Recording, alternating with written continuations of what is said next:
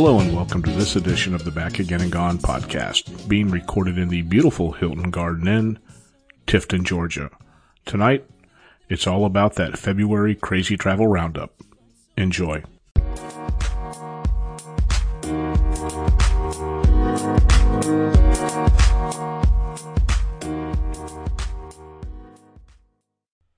Welcome back to the second edition of the monthly Crazy Travel Roundup.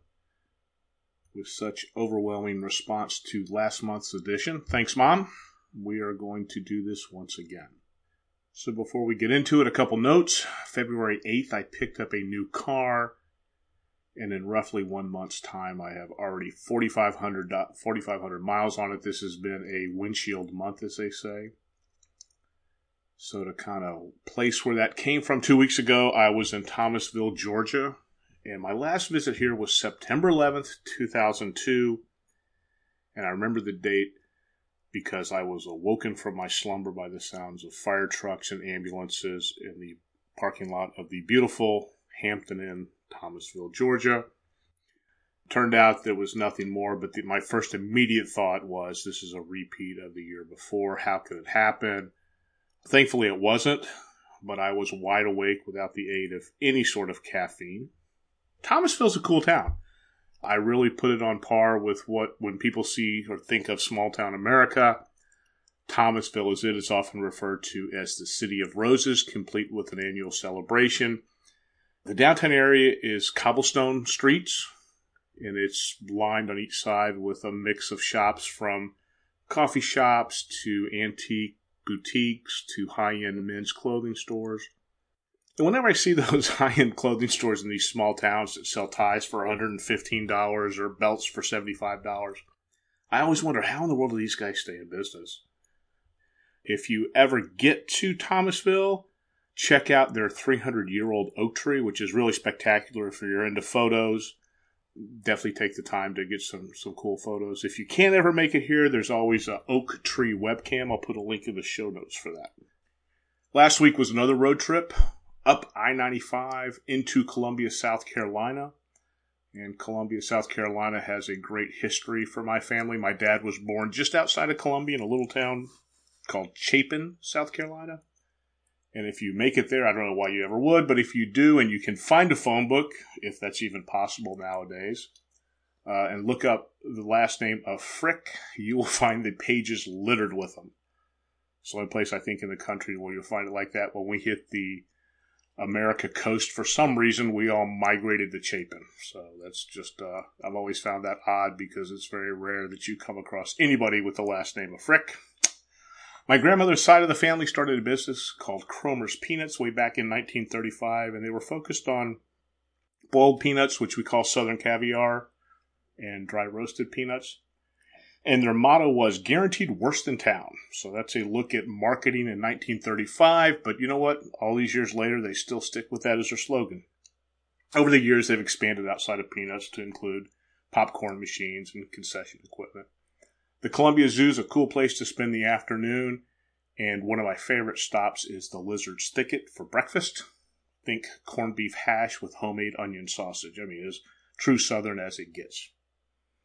Leaving Columbia, I headed kind of southwest over to Athens, Georgia, bypassing one of my favorite barbecue spots, Shealy's in Batesburg, South Carolina.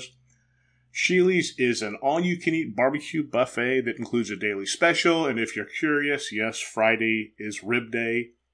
So plan on long lines. Uh, my dad and his three buddies gave their crew a name, the Traveling Romeos, which stands for Retired Old Men Eating Out. And I don't think they came up with that on their own. I want to say I heard about it in a movie or something, but these three or four guys have been known to make a three and a half hour one way drive to Shealy's just for lunch, and I'm surprised they made it home without one of the four of them slipping off into some sort of a food coma. Side note, uh, they're closed on Wednesdays and Sundays, but if you ever find yourself on I 20 heading to or from Columbia, check out Shealy's. Once I finally hit Athens, Athens is a true college town, still is. I've been going there for probably the last 25 years. My sister graduated from UGA, claiming it was the best six years of her life. you know, the downtown area of Athens remains really unchanged. You know, a lot of college dive bars, a wide variety of restaurants and food choices. The outer parts of Athens is expanding into suburbia, but that inner kind of downtown core is relatively unchanged. On to this month's crazy travel roundup. I know my rights. Woman with knife shoves her way past TSA at Orlando International Airport. This comes to us from ABC WFTV Channel 9. Orlando police say a woman forced her way into the secure area of Orlando International Airport without going through security, then struck an officer who was trying to arrest her before being subdued with a taser. According to police, the officer found a military ID and container with 12 grams of cannabis. Police charged McNaughton with battery on a law enforcement officer, cannabis possession, and other charges. Well, right out of the gate, it's thank you, Florida and thank you, Angela. You know, it seems Angela was subdued, which is code for stopped with a taser. And I get great enjoyment out of taser videos. Like I've said before, I'm a broken person. It's amazing how quickly they will subdue just about everybody. And the beauty of it is that most people believe that a taser won't stop them. The second those prongs hit and they get juiced, uh, the muscles tend to tighten up and gravity takes over they just, you know, as they say, gravity, it's not just a good idea, it's the law. So they usually hit the ground. Top it off with the fact that Angela was packing dope, which earned her the auspicious other charges moniker. And other charges is code for if I'm a cop and I got to fill out all this paperwork for your stupid stunt, I'm going to find as much stuff to throw at you as I possibly can. Thank you, Angela, and thank you, Florida one of the travel blogosphere sites, The Points Guy, Alabama Airport opens its first sensory room for passengers with autism.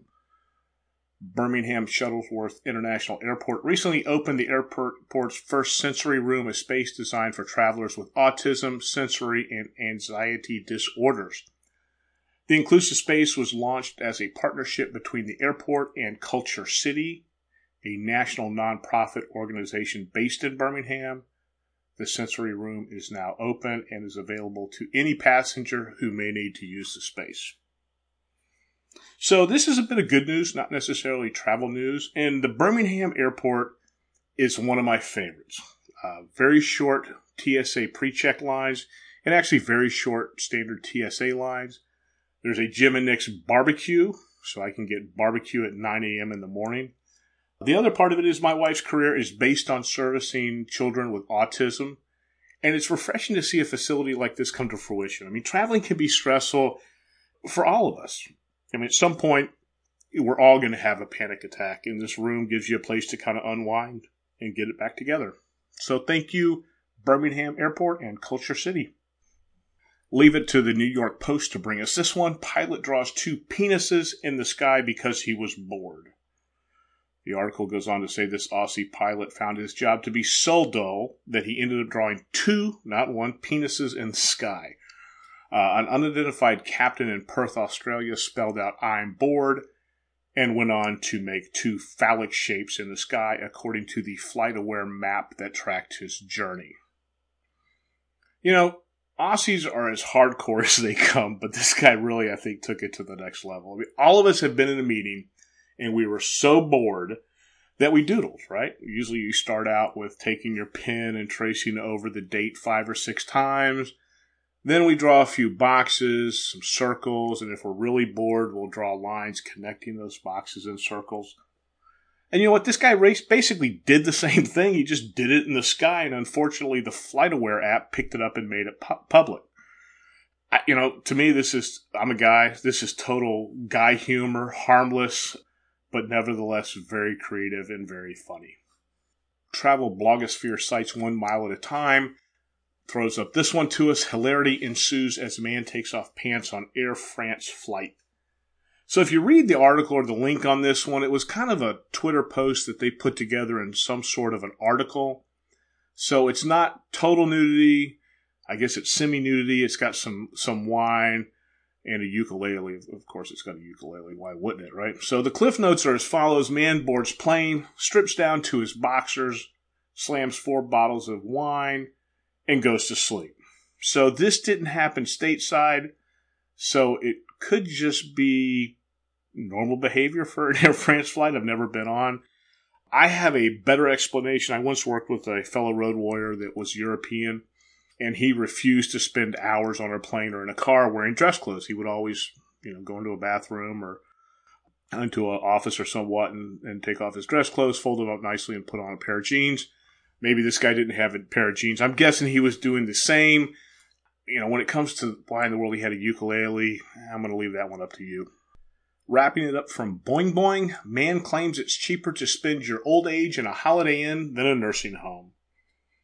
Terry Robinson of Spring, Texas explains why he and his wife, when they get too old and feeble, they will check into a Holiday Inn instead of spending their remaining years in a nursing home. So, according to Terry's research, the average cost for a nursing home is about $188 a day where if he used the senior discount for the long term stay at the hotel chain, he'd only have to spend about $60 a day, in turn, leaving him with about $120 a day for food, room service, laundry, gratuities, and movies. You know, Terry went on to point out that the Holiday Inn has locations all over the country, so if he gets bored, he can always pack up and move to another city. Terry, you just might be my hero. You know, doing the quick math, I spent close to six years of my life in various hotels, and I see Terry's point. You know, most every hotel employee is pleasant, willing to help. You know, I can have fresh linens and towels every day without having to do laundry. There's usually free breakfast, a couple other perks such as a fitness center, pool, free Wi Fi, free cable, business center, and often a shuttle to take me around town for when I'm too old to drive. I mean, you know, long as I'm not connected to one of those machines that beeps every 45 seconds, this truly is a viable alternative. And with my bankroll of hotel points, it may just cover my first 43 days. That's it for February. It's a bit calm. You know, of course, we had Florida in there, some partial nudity, but you know, hey, a new one, a retirement plan. Thanks for listening. Safe travels and have a great day.